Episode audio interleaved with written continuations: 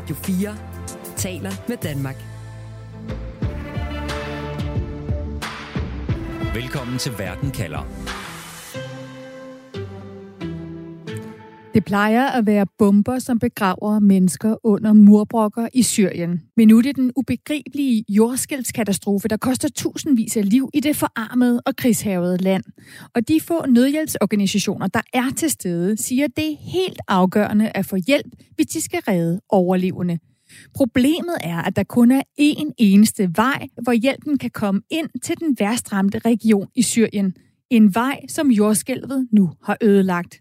De andre veje til katastrofeområdet er spærret for nødhjælp, og det har de været i flere år. For i Syrien har Ruslands Vladimir Putin de sidste mange år bekriget dem, der gør oprør mod det syriske regime, og forsøgt at spærre dem inde ved at lukke grænseovergangen. Samtidig har Putins krigsfly målrettet bombet læger og hospitaler i området. Derfor spørger jeg i dag, er Putin medskyldig for katastrofen i Syrien? Jeg hedder Stine Krohmann Dragsted. Velkommen til Verden kalder perspektiv, hvor jeg stiller et spørgsmål, der giver dig perspektiv på verden omkring os, og på 30 minutter giver dig et svar. Du lytter til Radio 4. Og jeg skal nok vende tilbage til Putins rolle i Syrien om lidt, men lad os først fokusere på situationen i landet lige nu. For mens beredskabsfolk og nødhjælp strømmer til nabolandet Tyrkiet, så er situationen en helt anden i det nordlige Syrien, hvor krig og sanktioner forhindrer mange organisationer i at være til stede. Men Stine Blok, du er katastrofetalsperson for Læger Uden Grænser, og I er en af de få hjælpeorganisationer, som allerede befandt jer i det nordlige Syrien, hvor tusinder altså har mistet livet. Stine, hvad er det for forsyninger, I har brug for, der kan redde menneskeliv lige nu? Ja, altså Læren Grænser er en øh, medicinsk nødhjælpsorganisation, og øh, så derfor så har vi selvfølgelig primært fokus på den medicinske nødhjælp. Som du nævnte, så er vi i området i forvejen, og inden en katastrofe som, som sådan en her sker, jamen så sørger vi for, at vi har forsyninger i landet, der kan, der kan vare i cirka 14 dage, alt afhængig af omfanget selvfølgelig. Øhm, men derfor så er det jo ikke ens betydende med, at vi ikke har brug for flere forsyninger. Det har vi. Vi har blandt andet brug for medicinske kits. Det er lige fra medicin til, til øhm, kits til at kan gøre de forskellige operationer, som der er behov for, efter vi har modtaget flere traumapatienter efter jordskælv, det har ramt. Haifa været også velkommen til dig. Du er forkvinde for Mellemfolkelig Sammenvirke, og så er du dansk-syrisk læge. Du har arbejdet, Haifa, som læge netop i det nordlige Syrien, som jo har oplevet mm. 12 års krig, inden at det her jordskæld ramte. Hvad er situationen overhovedet, når det gælder læger, hospitaler, udstyr i det her krigshavede område? Det er lag på lag af katastrofer. Prøv lige at høre, før de her jordskælv ramte, så er World Food Program, altså lad os bare tage det helt fra scratch, der siger de 90 procent af hele Syriens befolkning lever i massiv fattigdom. 3 millioner mennesker er lige ved at blive ramt af hungersnød. 12 millioner mennesker ved ikke, hvor de skal få det næste måltid fra. Med hensyn til det medicinske, så har vi oplevet 12 år konstante bombardementer og fordømmelser øh, af de her bombardementer fra Sikkerhedsrådet, fra FN, fra EU, jamen vi i Danmark har fordømt de her bombardementer på sygehuse, bombardementer på nødhjælpskonvojer, på læger, på hospitaler. Så min kollega er blevet arresteret, taget detention, lemlæstet, tortureret, fordi de hjælper civile. Og det er den her ruin, øh, lad mig sige det, øh, med al respekt for den, alle de humanitære kræfter, der lægger kræfter i nu for at redde de mennesker ud. Det er jo den her ruin af øh, sundhed, som nu skal samle op, også efter to massive jordskælvs katastrofer, som nu rammer. Og det er jo de mennesker, som øh, de, altså de hvide hjelme, de syriske øh, for, altså frontpersonale, kan man sige, beredskabsstyrke. Øh, det er jo den organisation, som opererer i det her område, som er blevet hårdt ramt i den nordvestlige Syrien, Idlib, som nu bjerger folk ud, og som så skal have losset simpelthen ind på hospitalerne hurtigst muligt. Og jeg taler med mine kollegaer i de her sundhedsklinikker, blandt andet i det nordlige Idlib, som siger, men altså det her, det er jo multitrauma, og vi har jo ikke de redskaber. Vi har overhovedet de, de kirurgiske kompetencer. Vi har mandskab, som også i sig selv er blevet ramt. Vi mangler øh, kirurger, vi mangler medicin. Vi ved, vi ved, at vores lager også løber tørt meget snart, hvis ikke vi får mere ind. Og så er vi tilbage til det, du starter med, nemlig at der kun er én indgang nødhjælp mm. til de her områder. Ja, lad os tage den, Haifa, med den her ene vej ind til et af de her områder, der er knækket og nu er ramt af jordskælvet. Hvorfor er der kun én vej ind? Altså, hvordan er det gået til, at de andre veje er lukket? Altså, det har jo, krigen her har stået på i 12 år, og i de 12 år har man fra Assads og hans allierede side i den her øh, situation har Putin været en rigtig god allieret. Der har man forsøgt at nedbryde oprørsbevægelsen og alle civile bevægelser imod regimet ved simpelthen at afskære dem. Altså det er en regimetaktik, at man belejrer byer. Øh, hele Danmark var opmærksom på, da man belejrede Aleppo og spærrede en kvart million mennesker inde, og ikke lod babymælk eller insulin simpelthen bryde igennem belejring. Det her det er en form for makrobelejring, hvor man så har lukket ned for flere grænseovergange, der skal tilføre FN-konvojers nødhjælp ind i Syrien. Og der har Putin og Assad lykkedes med at lukke veje ned til Jordan, Irak og Tyrkiet. Og til sidst, altså den her vej, vi nu snakker om, som er så vital, som er den sidste ligesom øh, over, hvor FN kan køre sine konvojer igennem ind til Syrien. Og derfor lyder det også sådan her fra den amerikanske udenrigsminister Anthony Blinken. There is one crossing that um, allows assistance to get into Syria from the from the outside, and that was disrupted by the earthquake. It's exactly why we have been fighting every single year, not only to preserve that crossing, it's authorized, as you know, by the United Nations, but to get additional ones USA's udenrigsminister siger, at USA vil kæmpe for at få åbnet flere veje ind til Syrien. Stine Blok, katastrofetalsperson for Læger Uden Grænser. Hvor afgørende er det for jeres arbejde, at der bliver åbnet for at få forsyninger ind? Det er helt essentielt. Som I siger, den eneste vej, der på nuværende tidspunkt, jamen, øh, udover at den i forvejen ikke har fungeret optimalt de seneste år på grund af øh, de her konflikter, som der har været i området, så den her infrastruktur, som nu er blevet beskadiget efter jordskælv, det har bestemt ikke gjort det bedre, og det bliver rigtig svært at få de nødvendige øh, livsnødvendige forsyninger ind øh, i landet. Og derfor så er det essentielt, at der simpelthen bliver åbnet op for flere veje, og at der er mulighed for at få flere humanitære grænseovergange åbnet, så vi netop kan få den nødvendige livsnødvendige øh, nødhjælp ind. Stine, det her jordskæld, det har dræbt tusindvis af mennesker i Syrien, og dem, der har overlevet, de kæmper lige nu med frysende temperaturer, de kæmper med adgang til, til vand, til mad, til medicin. Kan du ikke lige fortælle, altså ud over jordskældet selv, hvad er det så, jeres hold dernede? Hvad er de største farer, der, der tror de liv, de prøver at redde nu? Mm-hmm. Altså som du selv siger, så, så er det et land, der i forvejen, øh, hvor der er en meget sårbar befolkningsgruppe. Og det er øh, jo det, som vi har set i flere år nu. Det er et stort antal, der i forvejen har et internt fordreven, der bor i den nordvestlige del af Syrien. Og de er, har en gang allerede nu skulle flygte fra deres hjem, og nu står de så i den situation, at deres nye hjem igen øh, smuldrer foran deres egne øjne. Øhm, og befolkningen bliver nødt til at sove udenfor. Øh, vi har ved at distribuere tæpper og, og lidt øh, varmt udstyr til dem i forhold til, at lige kan klare de første par dage, indtil der ligesom begynder at være shelters igen. Men endnu en gang, så mister de altså deres hjem. Derudover jamen, så har vi jo blandt andet også hørt fra vores personale, hvor hård den situation det er at stå i. De arbejder på døgnkraft for at hjælpe på, de, på hospitaler, på klinikker og mobilklinikker. Men derudover så har de jo altså også familiemedlemmer, der har mistet deres liv. Øh, de har familier, som pludselig står uden hjem også. Så det er en meget kritisk situation, det nuværende står i. Det var i forvejen en humanitær katastrofe, og den er blevet, bestemt ikke blevet bedre efter det her jordskæld.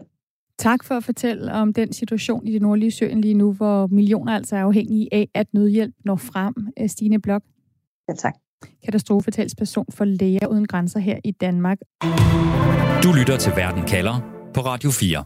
Der ligger stadig mennesker begravet under de sammenstyrtede bygninger. Der er stadig overlevende, der kæmper med kulde og med mangel for helt basale fornødenheder. Og der er hjælpeorganisationer, der advarer om, at nødhjælpen skal finde vej frem nu. Og alle de her er altså alle sammen brækker i et stort politisk spil i Syrien, hvor Ruslands Vladimir Putin spiller en afgørende rolle. Og til at hjælpe os med at få styr på på det og på, hvordan det påvirker katastrofen, der kan jeg nu byde dig velkommen, Sune Hagbølle. Tak. Du er mellemøstforsker og professor ved Roskilde Universitet. Sune, hvad laver Putin i Syrien? Altså, hvem kæmper han imod der? Putin han gik ind øh, i, i, i krigen i Syrien for at sikre, at Assad-regimet ikke øh, bukkede under på et tidspunkt, hvor øh, regimet var troet af oprørende. Og det gør han fordi, at blandt andet fordi, at Rusland har en strategisk vigtig øh, flådebase øh, med adgang til Middelhavet. Og, øh, og så gjorde han det for at vise, at øh, han er et alternativ. Rusland er et alternativ til USA i en region, hvor USA traditionelt har været meget til stede, men altså i de sidste 10 år øh, er begyndt at, at gå lidt på retræte. Så det er et øh, globalt stormagtsspil, han spiller ved at gå ind i, øh, i, i Syrien. Desuden så er det også et forsøg på at vise, at han støtter autokrater, ligesom ham selv, øh, som kæmper imod vestlig indflydelse. Så det er sådan nogle ting, der er på spil. Og så er det jo ikke kun Putin, der bomber i Syrien. Øh, det gør Tyrkiets præsident Erdogan jo også, og det kan være lidt svært at forstå. Altså står Putin og Erdogan på hver sin side i krigen i det nu jordskældsramte Syrien? Ja, det har de i hvert fald gjort, øh, og det er lidt øh, pudsigt eller, eller øh, fuld af, af komplekse modsigelser, kan man sige, fordi de er også øh, allierede øh, på andre områder. Men i Syrien, der øh, er, er Erdogan og Tyrkiet interesseret i at holde kurderne stangen. Øh, kurderne har været generelt været en undertrykt minoritet i Syrien, og i forbindelse med opstanden fik de tilkæmpet sig en større del af øh, selvbestemmelse og var med i opstanden, men øh, har været nødt til, kan man sige, at lave en alliance med regimet øh, i de sidste år, hvor de altså har fået lov til at beholde kontrol over, over dele af det, man kalder Rojava-området, altså øh, dele af Nordsyrien, øh, sammen, sammen med regimet. Så der er en slags alliance, øh, hvor øh, den, den øverste del af Nordsyrien, op imod den tyrkiske grænse, den har tyrkerne ville sikre øh, kontrol over. De er bange for angreb fra de kurdiske områder ind i Tyrkiet, og generelt er de bange for, at kurderne bliver for stærke. Så, øh, så på den måde er tyrkerne gået ind og nærmest oprettet en, en slags selvstændig øh, regering, en midlertidig regering af oprørsstyrker, som altså er syriske og, og delvist også kurdiske. Øh, en meget lille del af den er kurdiske, men det er mest arabisk øh, øh, syriske grupper i, mm. op mod grænsen, som de støtter, og, og de støtter også ligesom økonomien, og så støtter de også til dels den enklave, der hedder Idlib. Øhm, så, så Tyrkiet er, kan man sige, i, i, i konflikt med Rusland i, i Syrien stadigvæk, men de prøver også stadigvæk at holde en dialog med Rusland øh, om, hvordan Syrien skal varetages. Så det er især de to magter, der har ansvaret for situationen, øh, og også har magten til at, at, at ændre og sikre, at der kommer ordentlig adgang til nødhjælp, som vi jo netop snakker om her.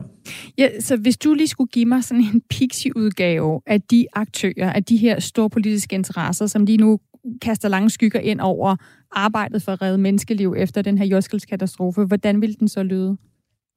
Ja, den korte version er, at Rusland holder hånden over Assad-regimet og beskytter deres interesser internationalt, øh, inklusive i FN's øh, Sikkerhedsråd, hvor man blandt andet jo altså stemmer om åbning af grænseovergangene, som vi har hørt om her. Den eneste, eneste åbning er den her Bab Hawa-overgang øh, tæt på Hatay-provinsen. Du sagde, at vi skulle lave en lille pixie, ja. og der må vi også ligesom have, have USA's rolle med her. De har stadigvæk øh, politiske interesser. De har jo forsøgt at, at støtte oprøret, men, men støttede det ikke fuldt ud, og har stadigvæk øh, økonomiske og politiske interesser i at, at sikre, at Assad ikke øh, genvinder hele kontrollen med regionen. Så de har også en, en vis tilstedeværelse. Tyrkiet er ligesom den vigtigste magt her, fordi de netop, som jeg forklarede, har, har været med til at oprette en, en separat zone i Nordsyrien, hvor, der er, hvor, øh, hvor de har kontrol, og hvor deres, øh, hvor deres penge bliver brugt, og hvor deres øh, postvæsen bliver brugt osv. Så, videre. så det er nærmest en slags udvidelse af, af tyrkisk territorium. Og der kan man sige, der der er syri, syriske øh, civile, de er lidt fanget i det her spil, fordi de er så bosat i nogle af de her forskellige zoner. Og der er grænseovergangen mellem dem, og, og der, det, man ønsker selvfølgelig at kunne bevæge sig frit og kunne handle, Øh, men det er meget, meget svært i den her situation. Og når der så kommer en, en, en katastrofe som den her, ja, så, så er folk jo fanget, og så er det så meget sværere at få, få adgang øh, for nødhjælpsfolk øh, at få adgang hurtigt, og det, og det er præcis det, vi ser udspille sig. Så der er konsekvenser af, at den her enorme naturkatastrofe rammer lige præcis et sted, hvor folk er, er fanget i, i et stormagtsspil. Det er, jo en, det er jo en krig, der er fortsat, uden vi rigtig har, har talt om det, og som er sparket til, til hjørne på mange måder. En fastlåst situation, som folk lider under. Altså grunden til, at, at levestandarden er så ekstremt lav, og den økonomiske krise er, er så ekstremt øh, hård, det er, jo, det er jo især fordi, at, at, at krigen er uafsluttet, og man heller ikke har kommet i gang med genopbygning og kommet i gang med at få en ordentlig økonomi op og køre igen. Radio 4 taler med Danmark.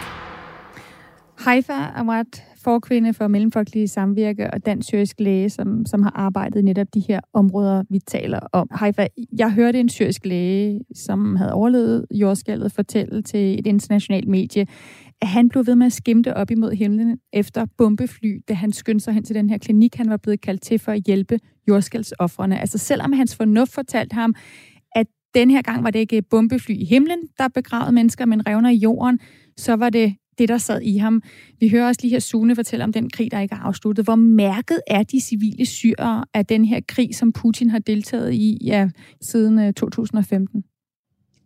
Den almindelige civile syrier er enormt mærket af den her krig. Altså lige nu står de endda i en øh, vintersituation med kuldegrader. Øh, jeg er simpelthen sluppet op for ord, og jeg har ellers deltaget i danske medier i 12 år for at beskrive de her krigsforbrydelser, der er sket på den syriske befolkning. Venten det er, at man har bombarderet deres sko- børns skoler. Venten det er, at man er gået efter bagerier, og folk, der stod i kø til bagerier for at købe det her super dyre brød, som hyperinflationen og den økonomiske krise nu forårsager. Venten de skal til læge og finde ud af, at deres læge er blevet kidnappet eller likvideret, eller hospitalet simpelthen står i ruiner.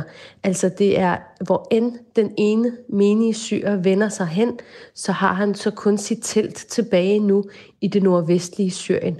Eller har levet i de her fuldstændig bombarderede bygninger, som nu også med jordskælvet falder ned over ham. Situationen er fuldstændig katastrofal, med katastrofal på. Lad mig lige prøve at spørge dig om det, Sune Hagbølle, altså mellemøstforsker. Hvad er situationen nu øh, her efter jordskælvet i forhold til det syriske regime, altså som er støttet af Putin? Forsøger de stadigvæk at kontrollere, hvilken nødhjælp, der kommer ind? Ja, det gør de, og Assad han meldte klart ud øh, til FN specifikt, at al nødhjælp, øh, som skal ind, øh, de skal gå igennem regimet de vil have kontrol over det, og det har de jo tidligere brugt politisk i forbindelse med ah, belejring og, og udsultning af oprørsenklaver. Har de sikret, at FN nødhjælp, som ellers skulle gå til hele landet, ikke nået frem øh, til de her enklaver. Øhm, så, så der er grund til at være skeptisk øh, fra vestlig side, men, men hvis man også vil hjælpe de syre, som er ramt i regimekontrollerede områder, så er man jo fanget i lidt af et øh, dilemma. Øh, Øh, Assad er lovet hjælp af nogle af sine allierede også, blandt andet de forenede arabiske emirater, øh, som egentlig ikke har været en allieret, men er måske er ved at blive det, og som ønsker, at, øh, at regimet skal have, få normaliseret deres øh, forhold til omverdenen fra Kina og fra Rusland. Så der kommer nødhjælp ind, og FN's øh, højkommissariat for, for flygtninge øh, opererer sig også igennem øh, regimet. Så der kommer noget nødhjælp ind øh, den vej rundt. Men det er altså under Assads overvågende kontrol, at, at det hele skal ind. Øh, lad os lige prøve at høre fra øh, Assads talskvinde, som øh, har talt med BBC i et interview og efterlyser hjælp i den her katastrofetid the people under the rebels do not have time. They're dying. And we are only taking people who are dead. This should have been should happen in the first moment. Ja, altså det, det handler om hjælp nu for det er et kapløb øh, mod tiden for de her mennesker siger altså Assads talskvinde her som øh, BBC har interviewet. Haifa hvorfor er det et problem at sende nødhjælp gennem Syriens hovedstad Damaskus hvis de andre veje er lukket? Er det er det vigtigste ikke at nødhjælpen bare kommer frem på en eller anden måde? Jo, og det kan man jo passende starte med at fortælle regimet, at nødhjælpen skal komme frem. Det er jo ikke i sig selv, ligesom hvis, hvis vi vidste, at den nødhjælp, som kom frem, ville blive fordelt, og alle var lige over for den humanitære nødhjælp, og alle dem, som havde brug for det, ville få det, så kunne man sikkert finde en, en måde at instrumentalisere nødhjælpen på, og så bare få den ind til landet. Det vi bare har oplevet, og det vi har set Assad oplevet, og det som er så kynisk i den udtalelse, som du netop finder frem fra øh, talskvinden der, Butana Shaban, det er jo, at de mennesker, Altså det regime, som nu appellerer kynisk om hjælp, er et regime, som vi har set systematisk udnytte hjælp og systematisk være øh, et, et korrupt regime, som varetager sine egne interesser og varetager sine egne mafiagruppers interesse. Altså de her øh, ja, beklager, nu er jeg jo syg, men de her falske tårer, som hun nu græder over bygninger, der er væltet ned over civilbefolkningen. Altså det er hendes eget regime, som blandt andet har lagt en stor procentdel af al syriske bygninger, hospitaler, bagerier, jævnet med jorden, uden at spørge en eneste gang, hvordan øh, man redder en civil. Tværtimod, det er jo et regime, der har begået folkedrab og har gasset sin befolkning. Så øh, også bare lige for at svare på det spørgsmål, du stillede før. Det her er en meget, meget kold kalkyle fra Assad-regimet og Putin om simpelthen at tage nødhjælp som gissel. Vi har ikke rigtig de instrumenter, hvor vi kan se hele vejen igennem nødhjælpsforsyningen, hvis vi skulle give det i Assads hænder. Der er dokumenter for, at meget af det er enten havnet hos herren eller hos ham selv. Så medmindre man ligesom kan få kan få hans ord for, at den bekymring, han udviser for den syriske befolkning, gælder hele den syriske befolkning, og tillader nødhjælp at komme ind til alle områder, så alle syriske civile på den ene side og på den anden side kan få den nødhjælp, de har brug for, så er det rigtig svært for mig at tage øh, hans regimes ord alvorligt. Og så er vi tilbage ved den her eneste vej ind i det nordlige Syrien fra Tyrkiet, som altså lige nu er ødelagt af, af jordskælvet. Øh, og den er jo kun åben, som vi også har, har nævnt her, fordi at medlemmer af FN's Sikkerhedsråd forhandlede om, hvorvidt den skulle øh, blive ved med at være åben, altså den her åbning skulle blive forlænget præcis for en måned siden. Altså den 9. januar i år, der sad Putin i FN's Sikkerhedsråd, og han havde indflydelse på, at den her ene grænseovergang ind i det nordlige Syrien, om den skulle være åben åben eller lukket. Sune, hvordan kan det overhovedet være, at vi anerkender, at Putin har ret til at forhandle øh, regler om nødhjælpsadgang til Syrien? Det er jo fordi, de her nødhjælpssystemer globalt set er organiseret gennem FN. Og der sidder Rusland stadigvæk i, øh, som en af de permanente medlemmer af FN's Sikkerhedsråd, og er i stand til at nedlægge veto, og er i stand til at stemme imod øh, forslag. Så på den måde har de en, en, en, en, en, en, en stor del af kontrol Øhm, Udover det, så er de jo også en slags allieret, i hvert fald en vigtig øh, partner for Tyrkiet, og øh, at sige, er, er, er løbende i, i, i dialog med, med Ankara for at, øh, for at sikre et forløb, som de håber ender med, at Assad-regimet bliver øh, øh, normaliseret øh, i det internationale selskab og bliver genoptaget i den arabiske liga og, øh, og genvinder øh, fuld kontrol øh, over deres territorium. Og det er, det er det lange spil, som, som Rusland spiller her. Og vi har set den her konflikt i mange år i Syrien, men spørgsmålet er jo hele tiden, altså hvad, hvordan går vi imod den her russiske indflydelse? Øh, øh, hvad kan vi gøre? Og, og der er det jo op til diplomaterne ligesom at få overtalt og få bearbejdet Tyrkiet, så, øh, så de kan øh, spille en konstruktiv rolle, der, øh, der tjener vores interesser og ikke og ikke det lange spil, som øh, Rusland spiller. Hmm. Haifa, du mener, at øh, vi skal have et stærkere internationalt pres på at på at nedbryde de her aftaler, som, som Putin har brugt sin vetoret til, til at få igennem. Hvordan mener du helt konkret, at vi kan presse Putin? Altså, vi presser jo allerede Putin, for eksempel nu i Ukraine. Altså, Putin viser sig jo sværere og sværere, og man kan jo se, at han er udfordret. Men det, vi skal hen imod, det er jo ikke kun at presse Putin, det er jo også at åbne de her dialogveje med Erdogan omkring de her øh, grænsepunkter, som nu altså ved humanitære katastrofer simpelthen må sparkes åbne. Der må være en eller anden akut situation, en eller anden katastrofeknap, man kan trykke på for simpelthen i sådan nogle her situationer at åbne op. Mm. Så er det jo selvfølgelig det langsigtede politiske spil, som Sune også nævner, og der må både diplomatiet og politikerne og EU mønstre det pres, de kan for ligesom at sikre, at det område, både, altså både det nordvestlige område, men det nordlige Syrien, får den hjælp, det behøver. Vi hører hele tiden tale om, at for eksempel på Instagram så jeg i morges, at vores statsminister var i Bruxelles til en konference, hvor de skal diskutere migration til Europa. Altså folk, der migrerer, eller folk, der flygter, flygter jo netop fra de her forhold, som de er udsat for i de nordlige Syrien. Hvis ikke vi med en massiv udviklingsbistand og med massiv nødhjælp rettede de her områder, for stabiliseret og skabt nogle værdige rammer for mennesker at være der, så de ikke hver dag skal gå ud og lede efter næste måltid og vente på FN-konvojer over grænserne, jamen så vil der jo komme flygtningstrømme og migration. Det er lige så meget i vores egen interesse, lige så vel som Tyrkiets sikkerhedsinteresser, lige så vel som det syriske folks interesser, at skabe værdige forhold for folk, så de kan blive i deres hjemland, så de kan få et værdigt liv med adgang til mad, med adgang til rent drikkevand, med adgang til skoler for deres børn og medicinske faciliteter, der kan hjælpe dem. Altså det er jo den langsigtede politik, vi skal i gang med at tale om, og som det her jordskælv desværre på meget, meget tragisk vis minder os om, at vi har falderet at tale om de sidste par år. Du lytter til Radio 4.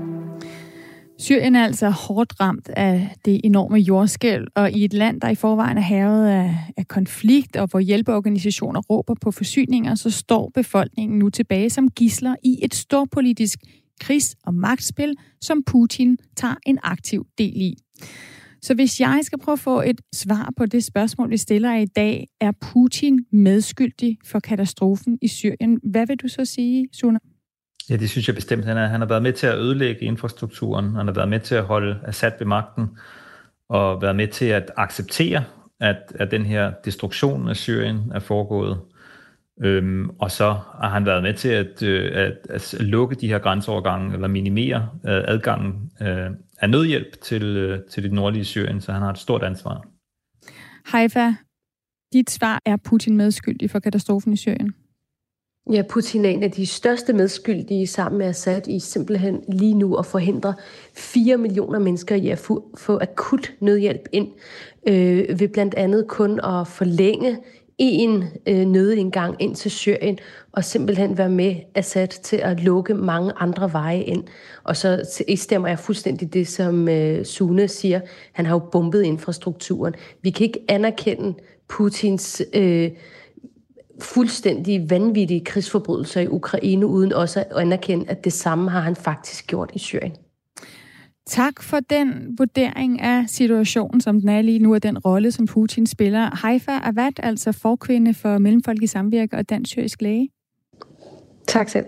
Og også tak til dig, Sune Haugbølle, professor og mellemøstforsker. Tak for, at jeg måtte være med. Og uanset hvad der sker, så kan du få svar på et afgørende spørgsmål her i Verden kalder med mig, Stine Krohmann Dragsted. Vi sender live mandag og torsdag, først en halv time om en aktuel sag i Verden kalder, og dernæst får du 30 minutters Verden kalder perspektiv, hvor vi sætter et spørgsmål om verden ind i en større sammenhæng og giver dig svar. Husk, at du kan følge Verden kalder som podcast. Det gør du ved at trykke følg, når du har fundet Verden kalder podcasten, for eksempel på Radio 4's app, eller hvor du lytter til dine podcasts.